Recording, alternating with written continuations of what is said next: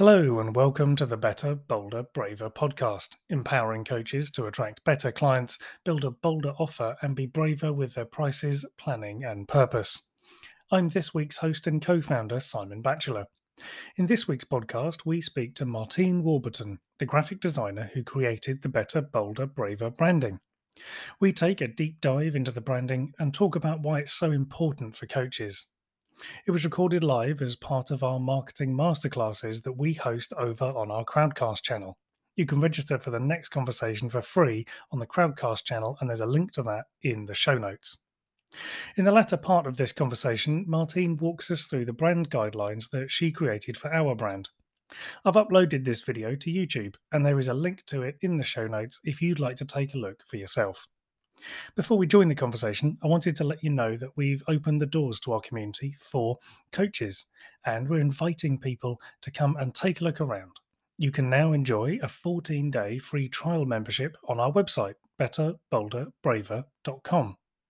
Now, let's go over and join the conversation with Martine.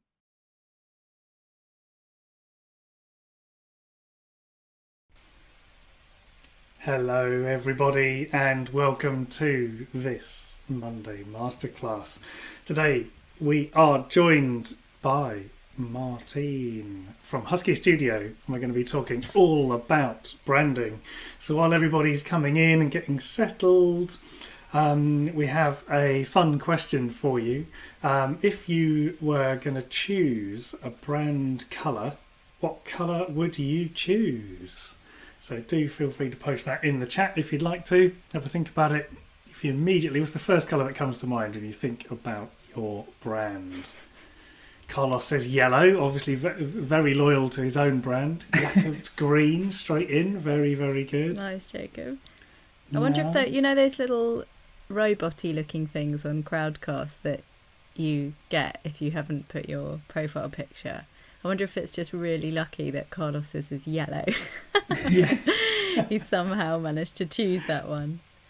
Um, all the purple mark. Mm, mm. Very nice. Excellent stuff. Well, obviously our brand is actually three colours, but we're going to get into that. We're not going to. We're not going to. I don't want to. Mint green. Mint green. Well, I've, and it's in the background of Kieran's yeah. profile picture. They're very on brand. Very good. Some good colours coming through. Some very nice. good. Uh, Martine, I didn't realise this morning, but I've worn a, a kind of coloured top, which I now think perhaps I subliminally thought might be appropriate to wear. So I'm interested in what your interpretations are of the colours on my jumper. oh, yeah, they look um, a little bit more muted than your own brand, but yeah, um, yeah subtle subtle hints of uh, better, bolder, braver. I guess so. Yeah, very good. Excellent. So, to kick us off, um, if you are new to the Crowdcast, then uh, I am Simon, the co founder of Better Bolder Braver. And also in the middle on my screen is Francis as well, uh, the, co founder of Better Bolder Braver. And then we also have uh, Martine, who is joining us. So, in order to kick us off, Martine, do you want to tell us a little bit about. Um, you and your work uh, with Husky Studio.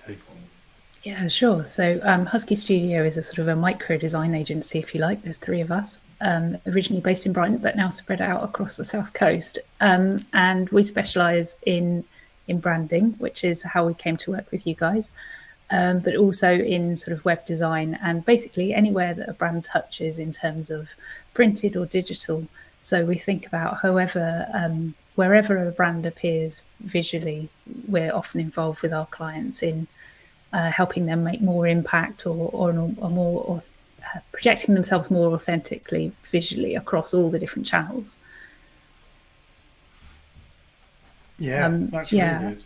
It's, it's quite, we have a very broad range of clients from individuals, um, um, sort of, I guess you guys might class as a, as a startup perhaps, um, sort of, you know, two people starting something new um, and then right up to sort of uh, small and middle sized businesses. So we're quite experienced in helping people who are sort of uh, embarking on their first branding project, right up to people who you know can write an excellent brief and have done it all before. So we sort of work with quite a wide variety of people in terms of experience and size of business.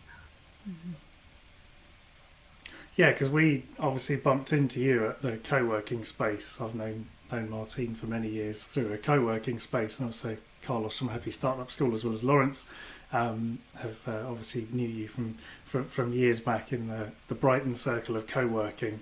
Mm. Um, so that's how we came to sort of hear about you, and I've seen many of the projects you've delivered over the years through various other businesses and different um, yeah, people that just who, who I know who've had their branding done. So you've, you've def- I can attest to your your large range of clients.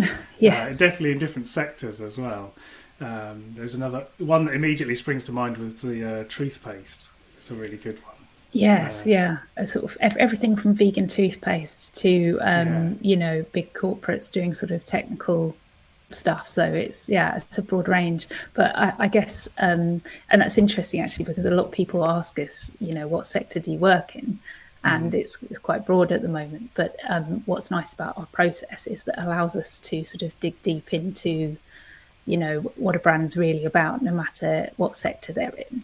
And and so it doesn't bother us too much working in a new sector because we can sort of use our process to get under the skin of what you know those different businesses uh, how they want to project themselves and what their audience are interested in so in a way it, we're um, agnostic about you know what industry someone's in when we start working with them mm. so what is it about um, branding that you that that like if you if i was to come to you and say why do i need a brand what is it about a brand that that you think is sort of needed from a from a sort of business point of view, even if you're just talking about someone who's working on their own. Mm, you know, sure. what is it about a brand? Well, I think branding more broadly is more about just visuals. It's about how you act, how you talk, and how you look, and they should all be in sync. But I guess um, as a designer, the principal thing that I'm involved in is the visual part of that brand. And um, the reason why I think it's so important is it really form it's your first impression. And then as you go on to interact with people, people connect how you act with your brand and then they're reminded of that. So, um, you know, just like you remember a face, you would remember, you know, a color or a logo or an icon and become recognizable. And especially, I, I imagine with um, with coaches, if if your main source of getting people to work with you perhaps is on Instagram, it's a crowded marketplace and it's extremely visual. So um, it's a way that you can use to stand out in that crowd and be recognizable uh, um, among a huge amount of visual clutter. Um, so having something that's really unique and really reflects you is, you know, is a competitive advantage um, because people will sort of gravitate towards you because they recognize you. And if you have a brand that's been designed sensitively to what makes you tick and, and thinking about the kind of audience you want to connect with, then it's going to resonate with the right people and draw them to you. Mm. I've got a couple of things that have come to mind to mention at this point, and one is that Simon and I have, have both come with 20 years of marketing experience, respect, respectively, and I think we don't we didn't ever have a conversation about whether we did or didn't need branding. There weren't a lot of startup costs for us, mm. but one of the one of the costs, and not to say it was uh, prohibitive at all, was working with you, and we didn't even bat an eyelid. It just seemed like uh, like the thing that we needed to do really early on, and neither mm. of us questioned it. It was just like, right, so yeah. we'll be doing our branding in week three or something like mm. that. Um, and then also what you've just been talking to is something that I think is really important to us, which is the kind of we we talk about the levels of consciousness that our coaches might like to think about when they work with their clients, and equally for us, I think we are very aware of, of this kind of um, journey, existential journey, or kind of meaning journey that people mm. will go hmm. on when they work with us. And, and for us, branding needs to be sensitive to that so that people get a real subliminal, unconscious sense of where they're going to go in terms of their confidence from what they're going to be greeted with as a brand when they start to hear what we have to say, which might be a very gently, softly, softly approach mm. talking about their marketing.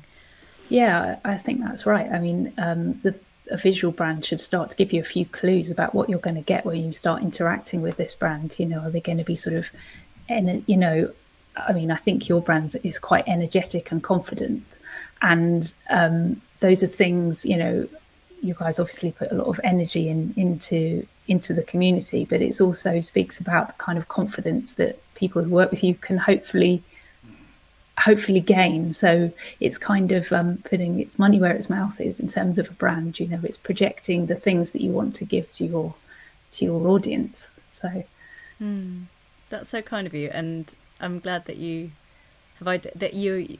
It's not just from what we said to you at the beginning, but that it's the feelings that you get from working with us and I'm yeah. glad to say they do. We are trying I, to we're showing up as you have mm. branded us, you know. Yeah, I, mean? like, I, I, think so. And that's really important actually, being authentic because um, there's a difference between words you might write down about how you want to be perceived and then there might be different words that perhaps how you are perceived or how you know that there can be a gap sometimes and you need mm. to make sure that when you're thinking about the kind of words you want people to associate with you that they are genuine to you and how you work because people can sniff it out a mile off if you're mm. pretending to be one thing through your brand and then um, actually the, how you present when you work with people is very different so the more genuine and more authentic you can be in how you're representing yourself the more that'll resonate with people so there's no point in pretending to be this it's something you're not essentially, you know. Mm. Um,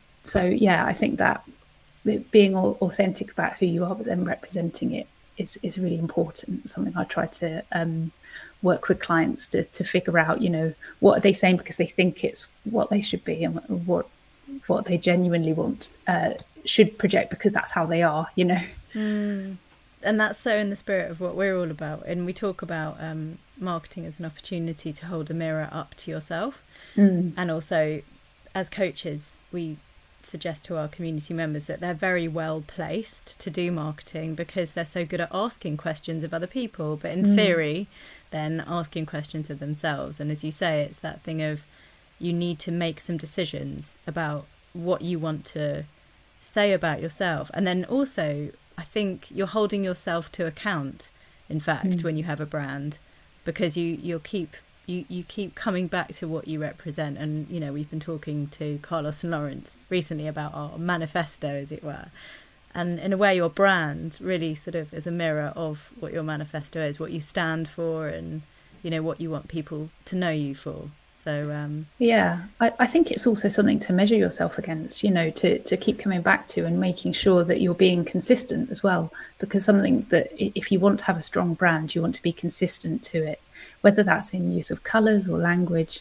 And then if if you're able to develop even a basic brand guidelines and then and then stick to that, then your message becomes more consistent, and then that people feel uh, more likely to trust you really because you're not this mm. sort of uh, multifaceted sort of uh, schizophrenic brand. You know, you mm. you're kind of um, always singing from the same hymn, hymn sheet in terms of visuals and everything else.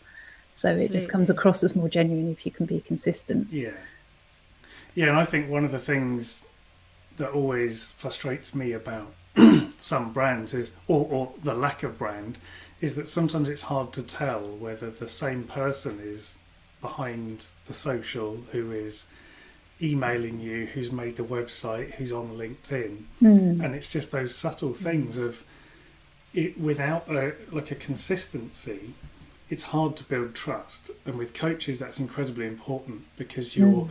potentially at a point of asking someone to open up to you or to trust you to guide them to something.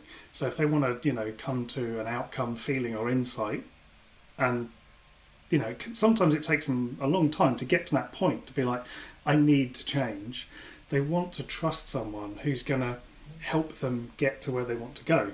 Now, someone who's a bit muddled and mm. inconsistent in just their emails, you know, that immediately is signaling, uh, even if subconsciously, to the client, this person is a bit off and they're a bit on and they're a bit off and they're a bit on. They're not quite here, they're not quite there. Sometimes it's this, sometimes it's that where do I fit in that? And it can be hard. Whereas even if you just use the same font and put your logo on everything, you know, even as like level one, then at least everything they get is just, oh, yeah, this is definitely from this person. This is definitely from this person. I feel like I fit into this. And they basically they've got their shit together.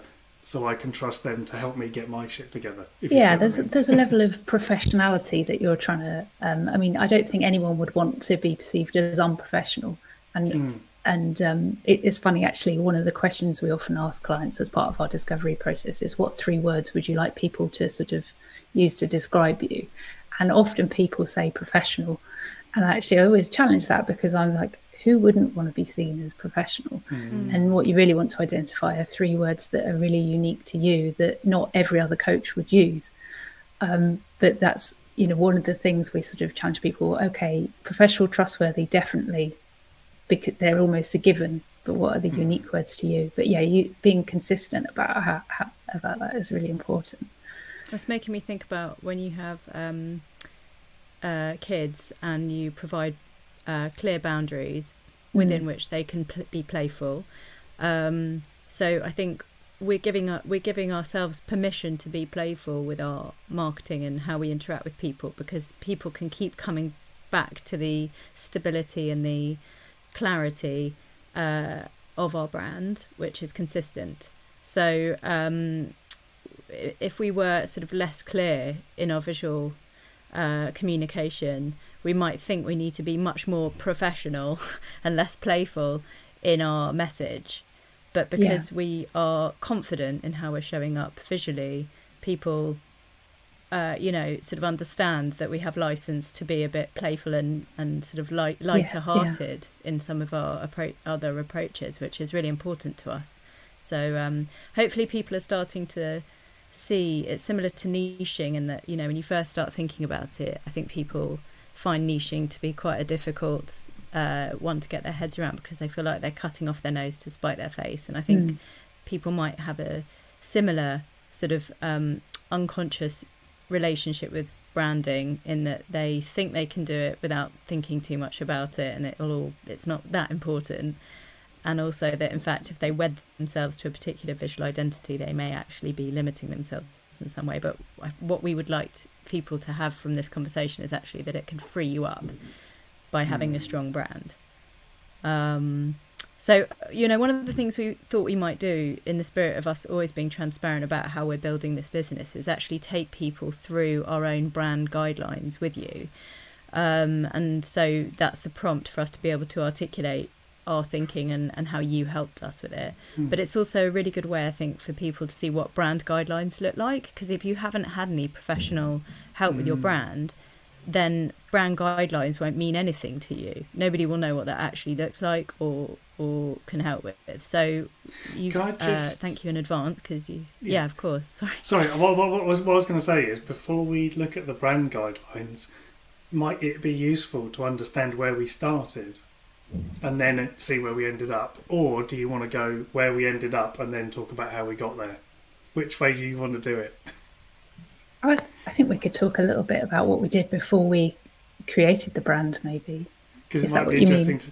Yeah, because yeah. it's like the kind of well, what idea do we mm. have, and then what is because the brand guide is essentially what what you get delivered at the end. That yes. is um, when you work with a wonderful professional, they give you the brand guide and they give you a big pack of logo files and fonts and da, da, da, and all this sort of stuff, which is the end. But actually, the beginning bit is often the hardest bit for a lot of people, I think, because you end up with this this sort of thing of like, well, I don't know what I want, so how can I ask someone to for them to make me that brand guideline and logo when I don't know necessarily how to articulate what I want?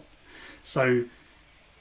I mean, me and Francis have obviously worked with several. I mean, I've been doing working with small businesses for 20 years, so I have been through the branding machine many, many times. Um, to some good success and to some other like you just wonder where on earth the client's going. But it's a personal thing branding. So sometimes yeah. you just have to let them go off and do their own thing. But both me and francis have worked on some you know big branding projects. So we, we sort of had the experience of how to articulate what we wanted. So we sort of leapfrogged a little bit with you, didn't we? Because we mm. kind of hmm. came to you with, well, this is this is what we want, but let's wind it back for coaches who may be sitting watching this, thinking, okay, you know, I, I get why I need a brand, but what's that first step? How do, how do they go about articulating what they want? Yeah, sure. So yeah, as you say, with you, um, I received an unusually really good brief. so, um, you know, you were very thorough about the kind of people you were trying to speak to, the kind of qualities you wanted to project. Um, the only uh, uh, part of the brief that I had to quantify with you or, or, check with you was actually you both referenced some um, some style things that you liked and when I looked at them some of them were at odds with each other which was quite funny but what was great about that is I could come back to you and question it and then together we figured out what it was and mm. you know something that was consistent between you that you liked and um, so that's always a challenge actually when you're working with more than one client if you like to make sure everyone's on the same page but um, equally, when you're working with an individual, I still need to make sure I'm on the same page as you. So that mm. first part of the process is me uh, understanding, you know, what your business is about, the core services you're offering, uh, what sort of values you have, and also really trying to get a clear picture of who your audience is, who are the people you're going to be coaching, and what will appeal to them. Um, one question I really like to ask is how do you want your client to feel when they've when they've used your service. And I really like those questions that speak about emotion. So, you know, how do they feel before they've used your service and how do they feel afterwards? Because then we start to think about, you know, how can we create a, a brand that is starts to help people feel a certain way. So with you, you know, you talked about um, people feeling empowered and more confident, and um, we've tried to create a brand that feels very confident and um, it's very sort of it's quite lively. And you know you're creating a community where there's hopefully lots of interaction. So we try and reflect the sort of end result if you like. Um, you know if you want people to feel a certain way it's good to keep that in your head as something you want to reflect in the brand we also ask people to think about um, especially if someone already has a brand um, and I'm sure some of your coaches might have branding and then wonder if it's right.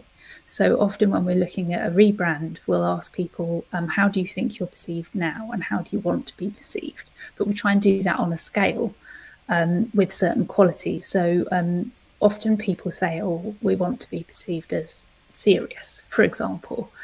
And um, what I find is is very hard to be black and white about serious, not serious. So we try and find sort of opposites. So maybe it's serious versus fun, and we plot on on a scale. Where do you think you are now between these two qualities, and where do you want to move to? And that gives me a lot more um, shades of grey, if you like, to figure out. Um, it, it's it's not a it's not a binary decision, is what I'm saying. So often that that reveals the nuances of where people think they are um, sort of on different scales between different qualities.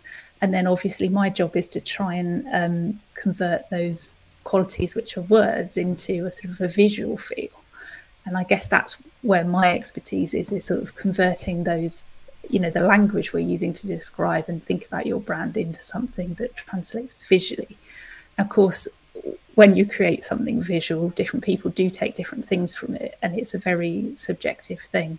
But the good thing about having a good brief at the start and asking all these questions is that there's something that we can come back to and measure the results of what a designer does against that brief. So I can, mm. and I constantly check my work back against, okay, we said we wanted to feel empowering or inspirational.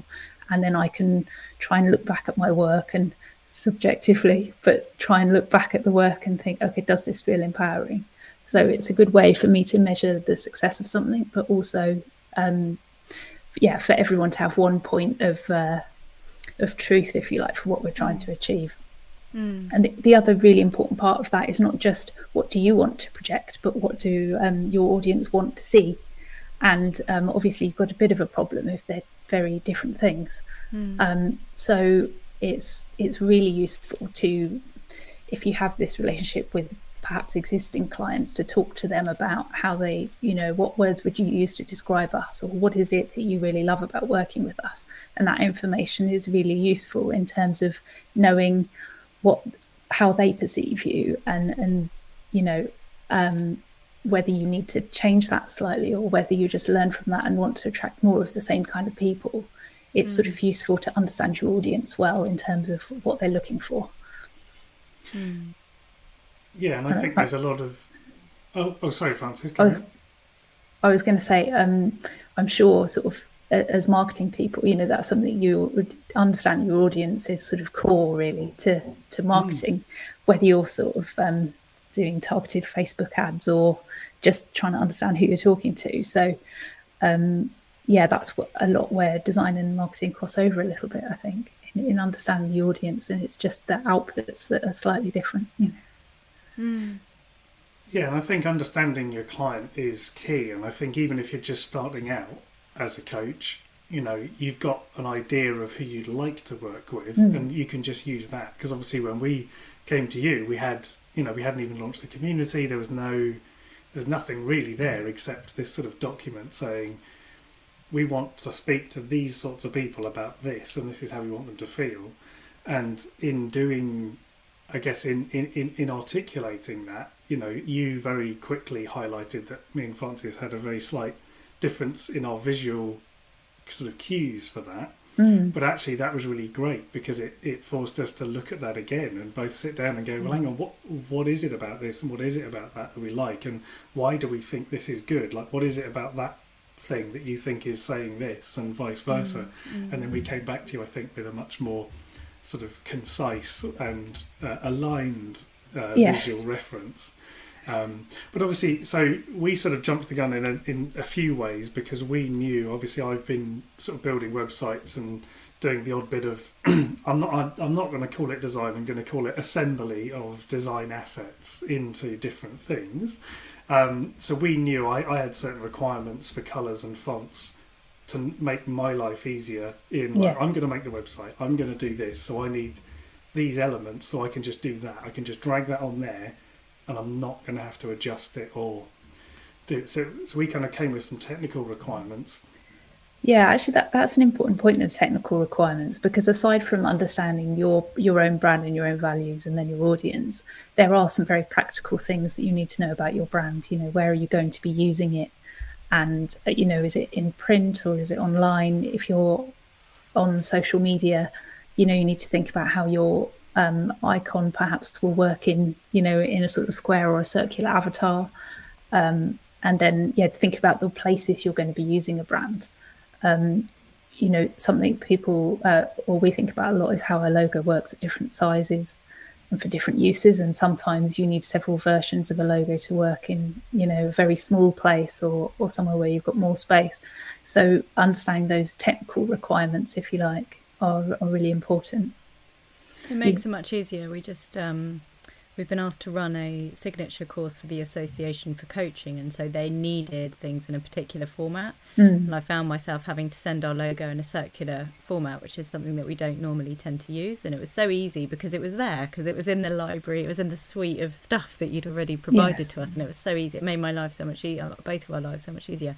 Before we move into anything te- too technical, I just want to reflect on one thing which you said, which I thought was absolutely fascinating, and then Simon echoed it as well, which is almost like a kind of it's like you're a relationship counselor. You know you come in and you you make people have to work. And you know simon and i luckily get on incredibly well. And also from the get-go we've had very healthy conversations which are very honest about our needs and our wants and our wishes and how we work. And you know we've been very honest with each other but you know that was an example of where we one might have made the assumption that the other person was very much singing from the same hymn sheet and then lo and behold we had quite different tastes and being able to come together and and talk about what was important for us about those things and and therefore to air our differences or air our the hmm. nuances of our opinion at that early stage of forming a business was so useful. I don't know if I if we pay it as much credit as perhaps we should in in terms of how good our relationship is now. Um, and yeah, I just wanted to sort of pay tribute to the sort of counselling that you can mm. do, I guess, along the way. I'm mm. sure whether it's as you say somebody who you know co-worker, co-founders, or if somebody's looking to transition from one state of affairs to another mm. and, and to hold their hand in that emotional journey and get them to really drill down on what it is they stood for, how people see them and what they want to be seen as moving forward is quite an emotional journey. So I just wanted to to say that at this point. Yeah, I, I think I mean communication is key always in all areas of life, but it's it's very key certainly for for what we do and you know, um, two people with a um, slightly different views on something is, is quite common, but I often get briefs where one individual has opposing views in the same brief. So it's something I'm quite used to dealing with. Um, but, you know, part of my job is not just putting, um, you know, digital pen to paper. It, it's about um, helping someone through the brief process and building a brief because a lot of people haven't done a design brief before and that sort of workshop process and helping someone understand a bit who they are and how they want to be perceived is part of my job. So I, I, very much see it as, as part of the design process. So if someone's thinking oh i don't know what i stand for or i don't know you know i've sort of design exercises and run workshops with my clients to help them get clearer on how they want to be perceived or get clearer on you know their their sort of visual qualities or, or their values. Um, so it's great when they've already um, done thinking about that. It, it makes it uh, quicker and easier, but it's also something we sort of do to try and help people because not everyone comes with a fully formed idea, and mm. um, I, am fine with that. You know, uh, yeah, it's it's part of the process to get clear on what you need and what you want to present yourself as.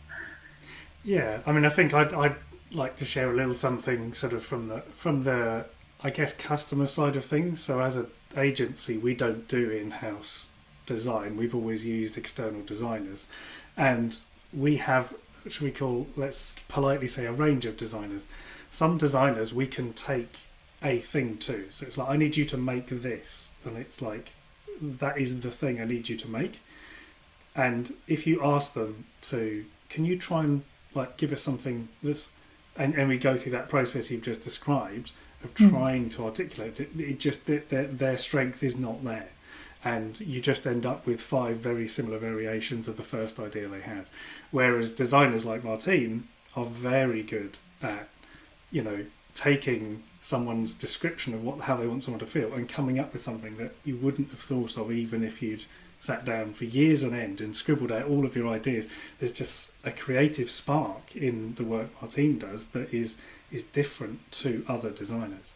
So I think one of the things I'm trying to say there is also thank you Martine, but also is that you shouldn't necessarily think that just because you've seen a designer do something well for one person means it's going to work for you.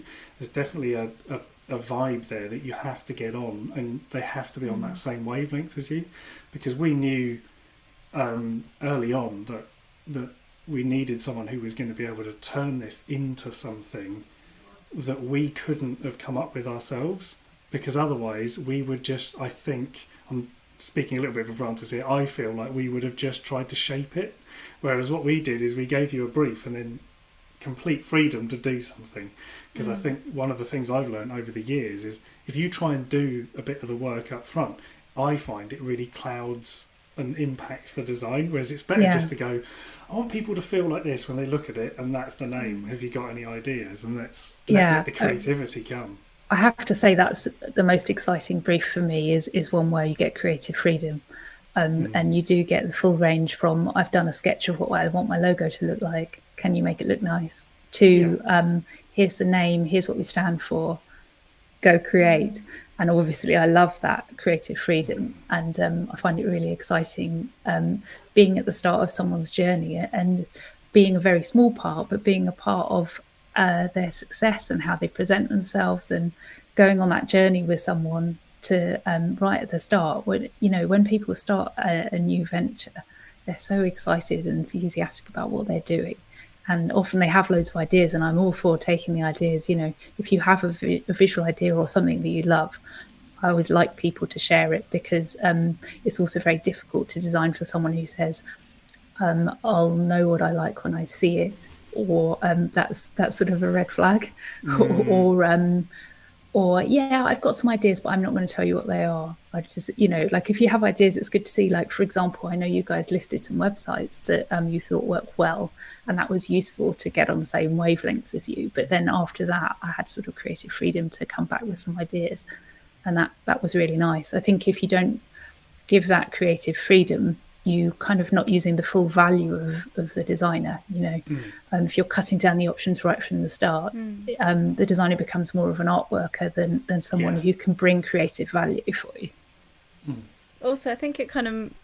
I'm thinking back to that time in the pub, Simon, where apart from anything else, we were we were actually able to meet up in real life, which was quite nice. But when we got our brand guidelines, which we'll come to in a minute, um, and just having them there, having printed them out, and like being able to look and feel mm. them in our hands, look at them, feel them in our hands, and say, "This is it. This is real. Like mm. this thing that we are birthing is actually happening in front of our eyes." And you know that comes from the creative uh, freedom that you had, where you were giving the gift to us of this thing that we had just you know had just been like twinkles in our mind and mm. then there it was you were giving that to us it was like the mark of mm. actual almost the birth bit it was yeah. so exciting we, so we've arrived we've got a brand we've got it yeah yeah, yeah.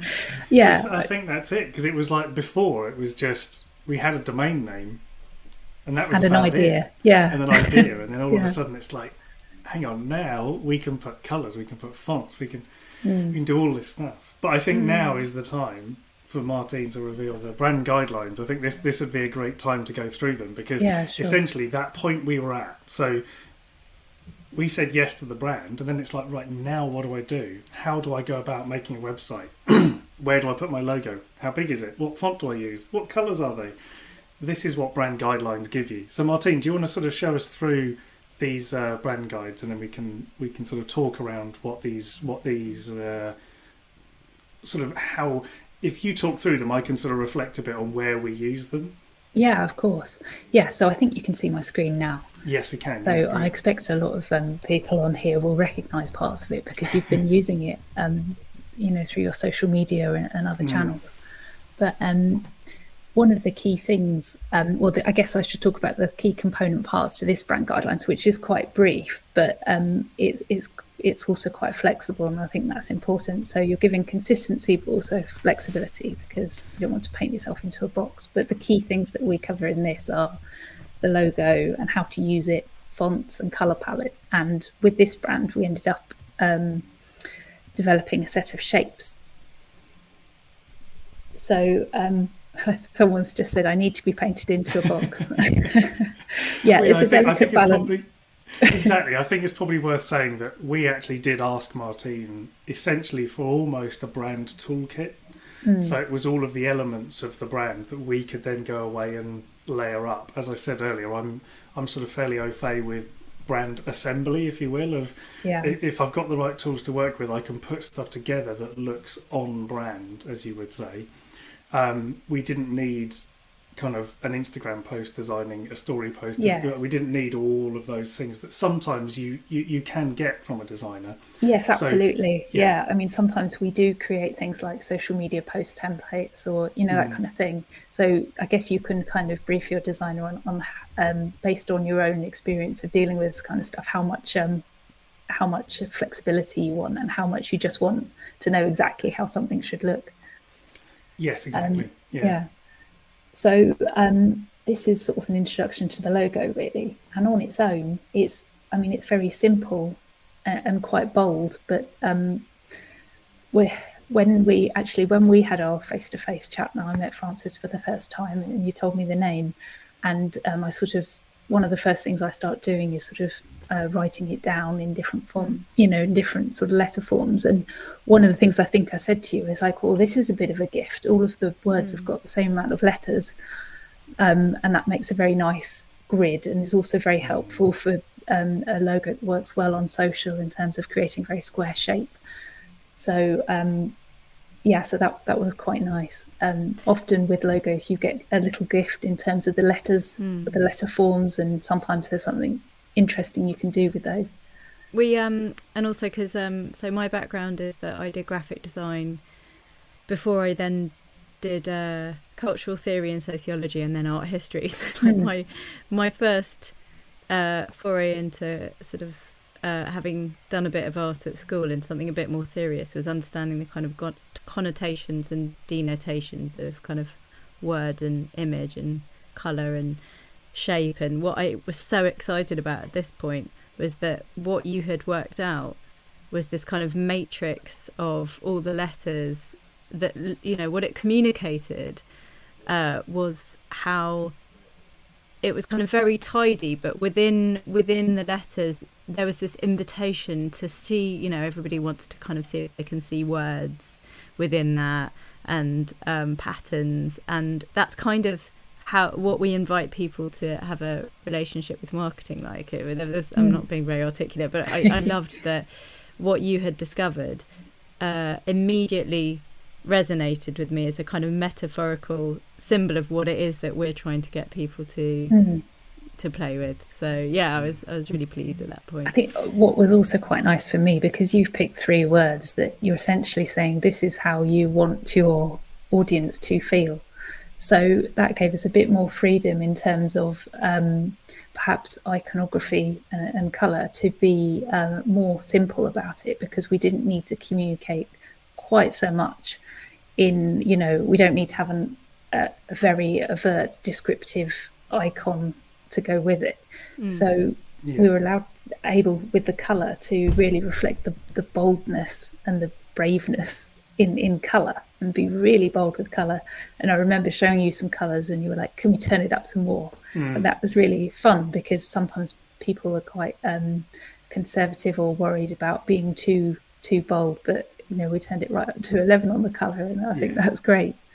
Yeah that um, was my first first reaction mm. on the first color palette. Was like this is this is the right direction but i want them to literally jump out of the screen at me. I, I want this to feel like i need sunglasses to look at. That was well that that's that, i think we achieved that yeah. yeah that's my measure. I was like this has got to be you know bold is in the brand but we need to have like sunglasses worthy levels of color here yeah. And I think we were also doing quite a lot of market research at the time, and, and one of the things that we really felt was that coaches were sort of trying to be a little bit too much like each other and seeing a lot of uh, sort of, I don't want to be in any way offensive, but relatively innocuous colours or innocuous mm. imagery uh, that was sort of soft, gentle, and kind of, uh, you know, very sort of you could argue empathetic, but not necessarily standing out over and above mm. each other. And you know, I think what we're trying to infuse in people is the sense that you can be different, and that's okay, and mm. confident, and you know, yeah, it can it can give you some standout.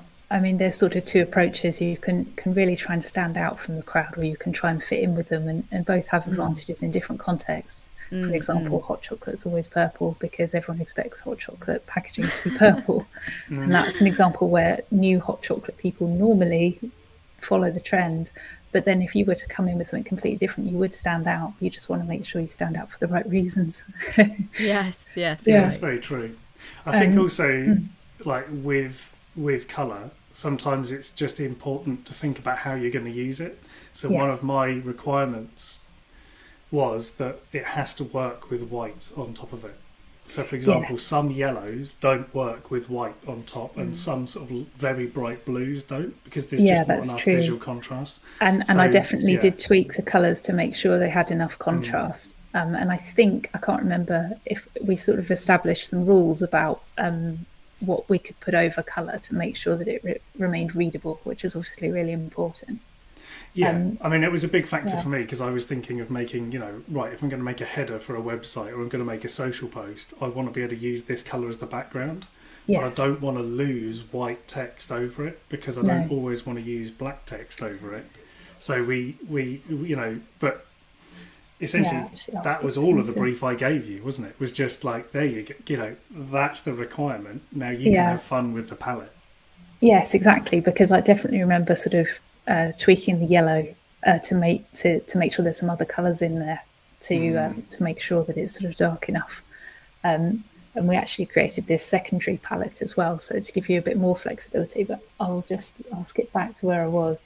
So um, what I always try and do, even if it's on a very basic level, is give you some guidance about how to use the logo. So how much space to leave around it, um, and if there's you know if you've got more than one version of the logo when you should and shouldn't use it um, and that mm. just gives you a, a little bit of a, a small rule, rule box to make sure that you're not having having ha- spent the money on having something designed you're using it in the best way um,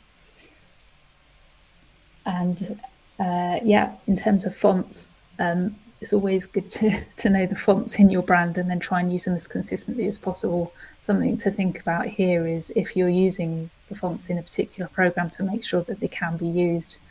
Um, and if your designer purchases a font, you might need licenses for it. So often, and I know it was one of your requirements, was to make sure that the font was a Google font um, because it's freely available hmm. and um, can be installed on any computer. And um, yeah, you, know, you can certainly well, also, someone. Our that. website loads in Google Fonts really yes. easily. It's it's it's a couple of clicks and the font's loaded in. Whereas with some of the Adobe fonts, you have to install all sorts of other yeah. stuff to make the fonts work. And I was just like, it's it's just more work. So I wanted to keep it simple, and it, it, it's not necessarily just because I wanted to make the building of the website easier, but thinking long term, I'm like, well, if someone else starts to look after the website in a couple of years' time, I don't mm. want them to have to have this knowledge of how to handle this. And I think trying to trying to future proof that in a way of just saying if these fonts are really easy to get hold of and easy to use for everybody, you know, like and Google fonts are available in Canva, Google, Google fonts are available in uh, most email yeah. software and Mailchimp just out of the box. So yeah, that's a great point. It enables so consistency, doesn't it? If if it's yeah. some yeah. Yeah. We're even quite geeky about the fact, or rather, we're dedicated to consistency uh, in our sort of private practice, if you like, in that you know our Google Docs that we actually use between us are all um, set up so that they incorporate. You'll be pleased to hear the brand fonts mm. because um, I mean, firstly, you just don't know when you might need to very quickly share something with someone externally, yeah. but also I think sort of subconsciously it makes us very very sort of au fait comfortable at one with our fonts because mm. we're using them all the time. So, yeah. yeah. Yeah, definitely. No, what we've got next, yeah. Um, obviously, it's really important if you define the colours to um, to know exactly what they are, and I always define them in RGB for screen, CMYK for print, and um, hex value as well. And then that covers all the different uses you'd need. Um, and yeah, so that you don't have to go around sort of color picking the color from somewhere or you know um, mm-hmm. approximating it. Um, again, it's a point on consistency, but you'd be surprised how often people need a particular color reference. For example, if you're having something printed, um, perhaps you just, or you were getting, say, a tote bag made, mm. and um, the printer asks you, well, what's the, you know, what's the reference for the color of bag you want? And to have this all written down in one place you can come back to means that you don't have to guess or approximate or get them to mm. convert something from the wrong color value or you know yeah. so it's just yeah i've had a tale of woe of this we've had 5000 business cards printed with um, a hex value mm. rather than a cmyk value yeah and it was the difference between if you look at the burgundy in the middle yeah. on the screen for everybody it was grey Wow. Like the okay. print, it was so wrong because they then put the hex value and they converted it. And so basically, that, that was just taking a colour that they took from the website that we'd chosen to make it look good on the website. They took it and printed the business cards from it, and it was just totally wrong. So that's five thousand business cards in the in the bin because we can't use them because it's the wrong color. And yeah. it was as simple as all all they needed to do was use this CMYK. So even if you're not technically minded enough to understand where these are useful, having this is it just saves you so much time when you go to get a business card or uh, a brochure or a tote mm. bag or a mug or a banner. You know, imagine printing the side of a building size poster for your inaugural event that you put on after running your coaching business for five years, and it's the wrong red or it's the wrong green. I mean, it's yeah. just be heartbreaking, wouldn't it? I think the um, the CMYK thing, particularly something that I, as part of my process that I do, is I have a, um, a Pantone CMYK book, and I will check the values physically printed, but printed to a professional standard to make sure they look right mm. printed. Because we, we work in such a digital way now. You know, all the design files I sent you were digital PDFs, and something to be aware of. Things do look different on different screens, but um, what I do as part of my process is check that the colours I'm giving you look good printed. Mm. Um, and rather than like you say getting a digital um, you know an rgb or a hex value converted and not knowing how it'll look i've already done that check for you so that's sort of in the in the guidelines Um, yeah, and then I guess actually one of the things that's most fun about your brand is is the three shapes that we developed, mm. and um, we we went through a few iterations of, of how they could be used. Um, to start with, there was something that was integrated with the logo, but actually, what we've gone for is something a bit more flexible and um, sort of more interesting, really. And I think this is what's really nice is that you've got this toolkit of items that people will start to associate with your brand, even though they're incredibly sim- simple forms. But um, through repetition of use, but also the fact that they're so simple and bold, I think it gives them real impact. Mm. And um, we, I remember we had sort of a sheet of uh, shapes that I developed, and obviously they're they're quite simple. So some of the links sometimes can be a little bit abstract. But what's nice is the origin of them. So the three that we came up with, the you know uh, the mountain, the target, and the the flower or the bloom, they all uh, reflect parts of your business or parts of your values or parts of the journey you take people on. So they have a really nice story behind them, and um, but from a practical design point of view, aside from the sort of origin story, if you like, we have this really flexible um, system where we can combine them in really interesting ways and um, so here you know you're combining the the shapes uh, but also that sort of wider color palette to create mm. something that's very unique to you and that i know you've been using you know use this a lot say on your on your marketing um, mm. like on your social media and it's becoming very recognizable if someone scrolling through a feed people will that will catch their eyes oh that's that's those guys you know they mm. they posted again and and that's what you want is someone to be able to pick out your posts in a feed without reading the name you know um, and that that's what it gives you but also i think this is quite fun because what i've done is created a, a suite of pre-made textures with um, the shapes overlapped in different ways that you guys can reuse so you've got this as we said this toolkit that you can use mm. um, and, and just to remind people ways Mm. Uh, as you said, Martine, you know, we've got the better, bolder, and braver, which are the three different levels you can get to in your marketing. Mm. Uh, that these three different shapes speak to. But we also had a conversation with you about the fact that we had our community, we had a a course that's a, a self-service course as we call it, and then yes. also a, a program which is a very immersive course. So, and the other thing is that we're all about inclusivity uh, and so the ability to have these shapes be um, sort of quite joyous colours that are all interacting and overlapping with each other was again something that kind of spoke to the sort of community that we're trying to build. So, on many levels, having those three shapes was really important to us. I just wanted to say. Hmm. Yeah, I think a lot of the things you deliver kind of overlap in um, the areas they cover, so it kind of makes sense from that point of view. Um, yeah, so you know, it, as well as the sort of very overlapping, creating a sort of darker background, there's also a more sparse way of doing things. So you've got quite a lot of flexibility mm-hmm. within that quite small um, amount of elements we've developed, but they're quite diverse in the way that you use them or can use them. Um, yeah, and these are just different examples of the way that they can be used. Um, and I actually yeah, I'm looking forward to seeing more of, of this kind of mm. monolithic approach, if you like. Um, yeah, because I think it's it's so simple. It be really um, really attracts attention in in its simplicity. Mm. So I mm. think it can be really strong. Um, yeah, and then uh, just explored quickly how either the shapes could be used to crop photography, possibly.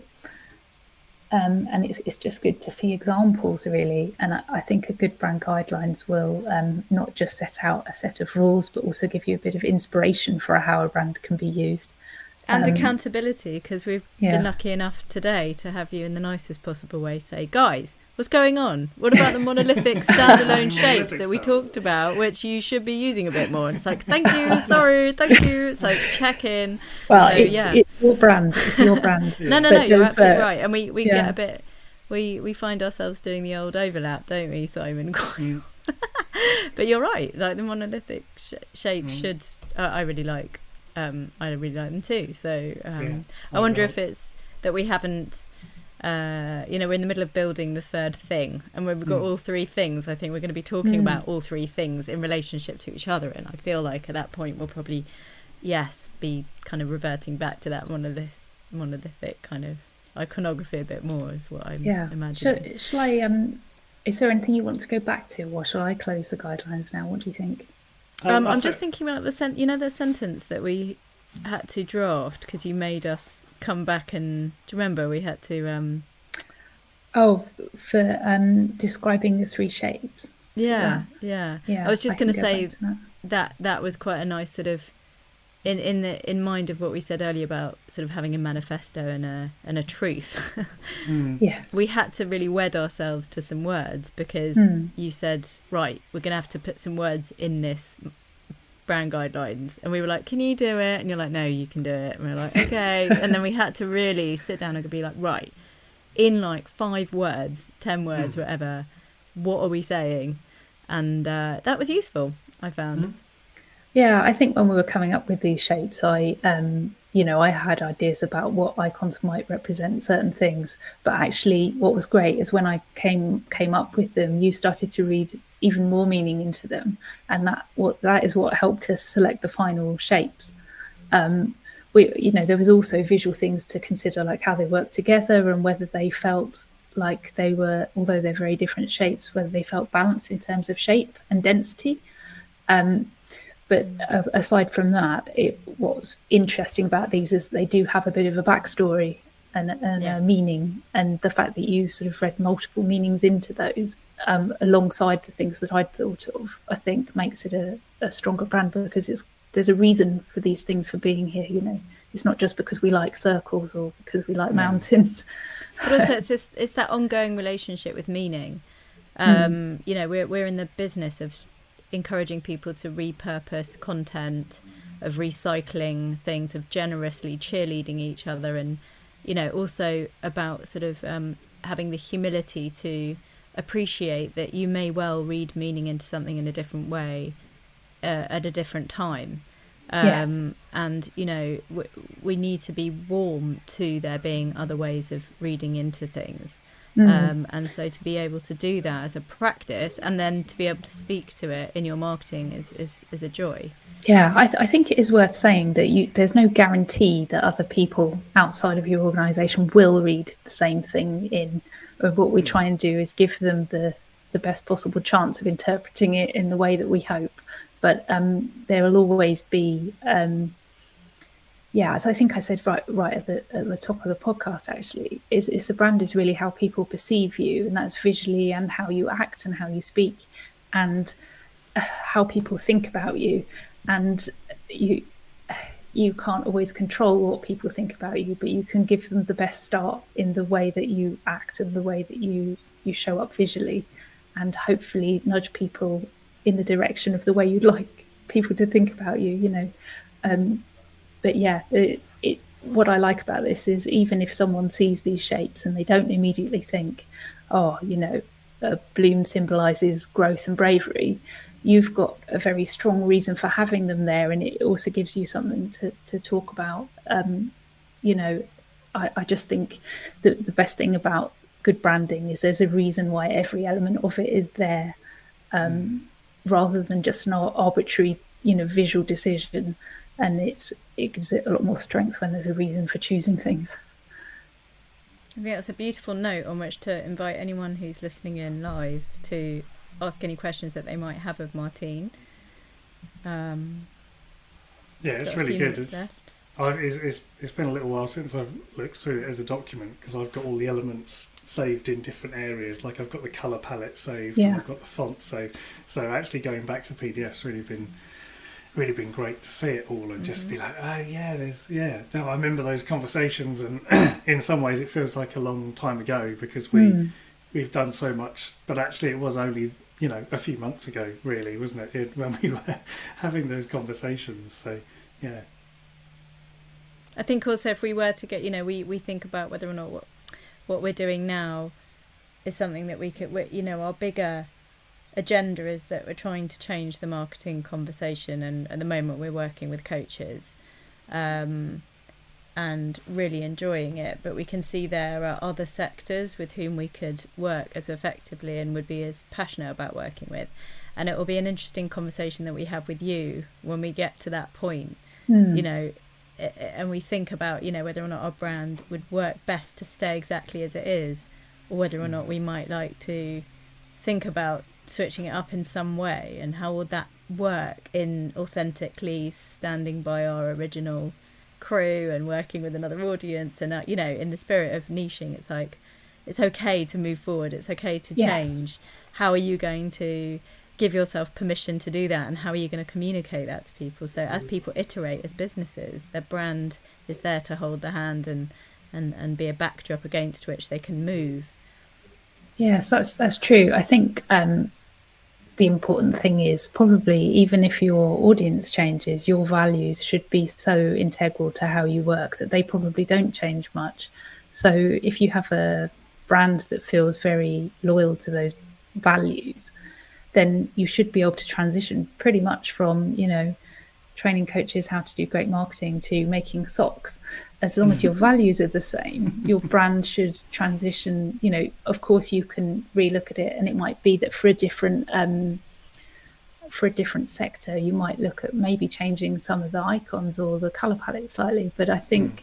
at its core if it reflects your values and your values are quite core to you and how you work then um, it shouldn't be too far off the mark um, yeah, I don't, yeah. mm. No, it's really nice. good. It, make, it, makes a lot of sense.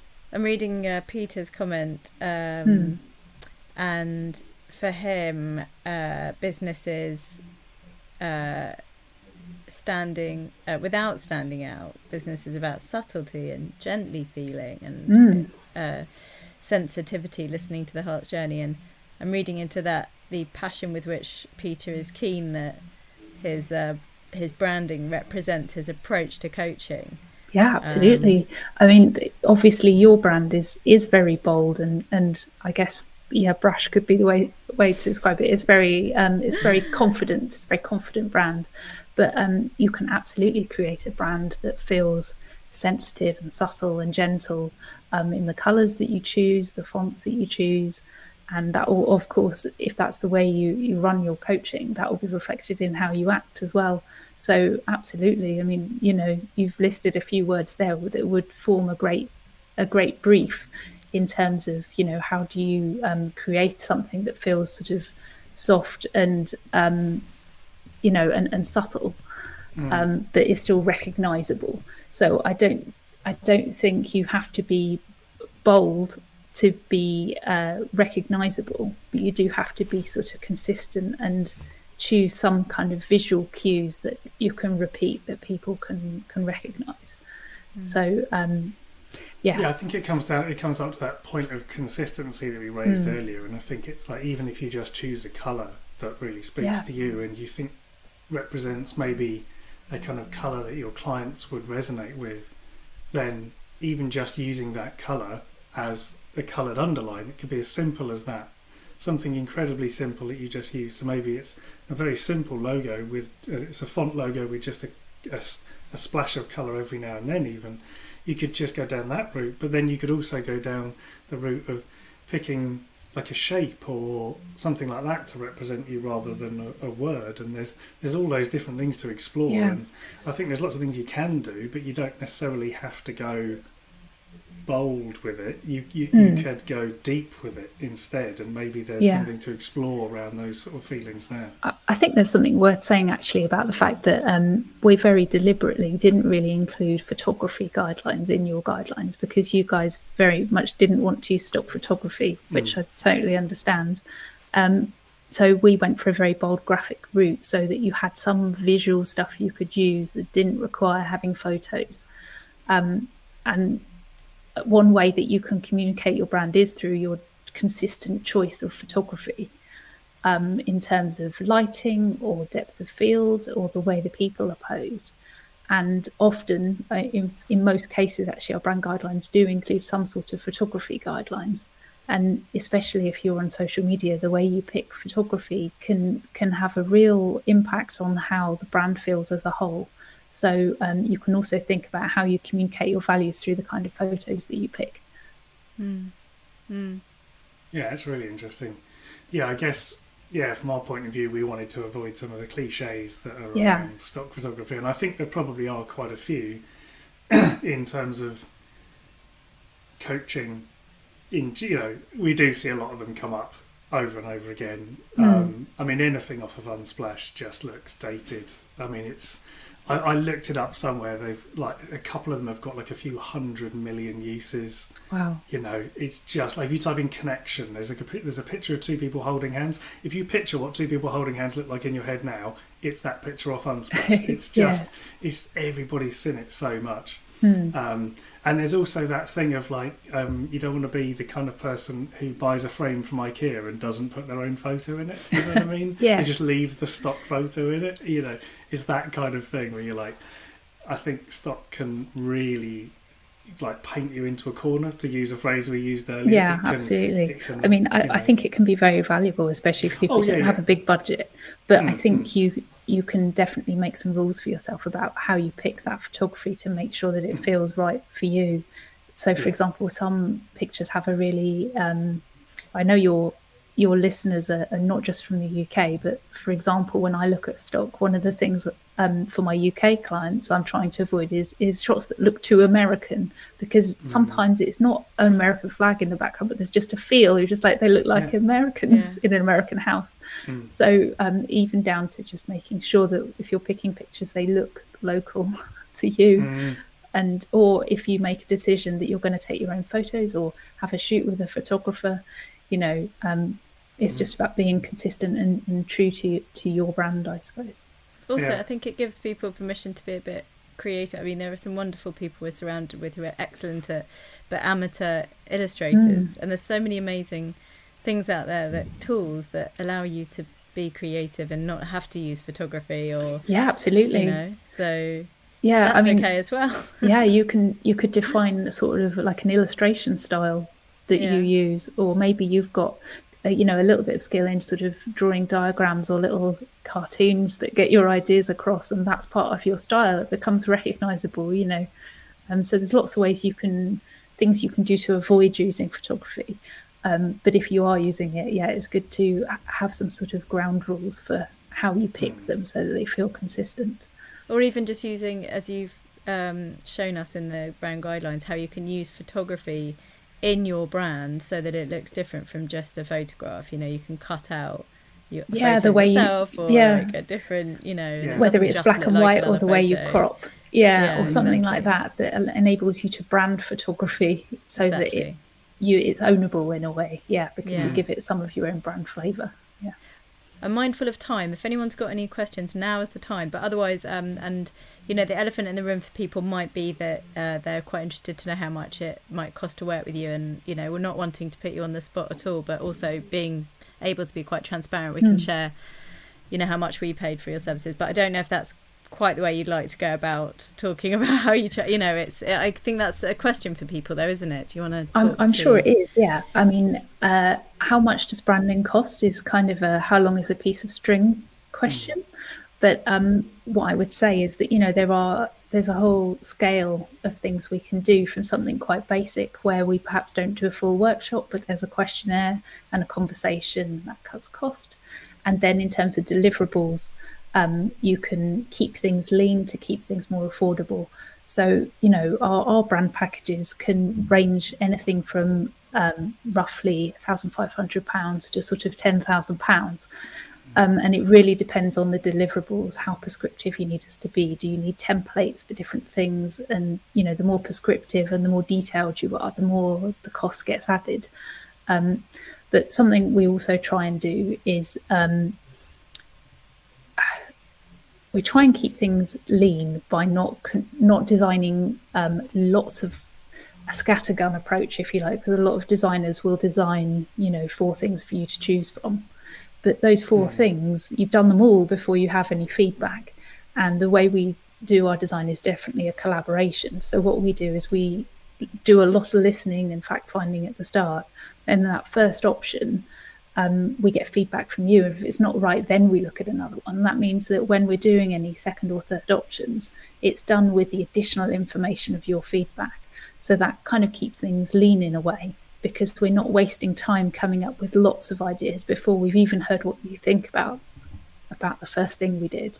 So that yeah. can um, some that makes some people feel a little bit uncomfortable because they think, oh, I'm just going to get one thing, and you know, uh, people feel comfortable with lots of options. But the great thing is, is that it involves more collaboration. So mm. you can be more lean because you're putting all of your time into into the things that are working rather than creating lots of things at the start, if you like. Yeah, that's yeah. really good. Yeah. Um, Rob's asking an excellent question, which is, do you offer a brand audit or review for people?